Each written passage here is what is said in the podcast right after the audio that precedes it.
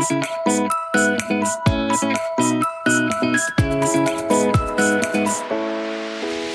to Mystery Books Podcast, Season 2. Um, I'm sure you thought that I was not coming back, but I am back. It's just taken me longer to get here than I thought it would. Um, my grand plan of writing a book, then doing the podcast in between books, did not quite work out as I had pictured it, but still on track to do a podcast between books. It's just that this last time my book took a little bit longer to finish than I thought, the first draft. And then um, we moved, and that wasn't part of the plan that we had at the beginning of the year. It just worked out. We have moved. We are in a new location, and um, I have a new setup, a new office, which I love. So it's all good, but it's just taken a while to get back to it. So, with that said, I did want to let you know that Mystery Books Podcast is back.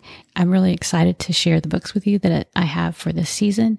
Uh, we start out with a contemporary mystery, then we have some classic mysteries from the 1920s, a couple of historical mysteries that were written today but are set in the past, and um, some interesting themes. Uh, I don't really think about the themes when I pick the books that I'm going to talk about. I kind of just talk about what I've been reading and enjoying.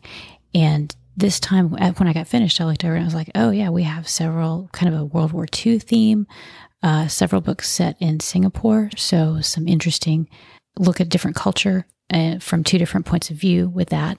And then um, I always enjoy the like golden age fiction, going back and looking at that. And then also we have um, some mystery TV, one episode about that, not shows that you've probably heard of. I hope you enjoy the variety and the themes this season.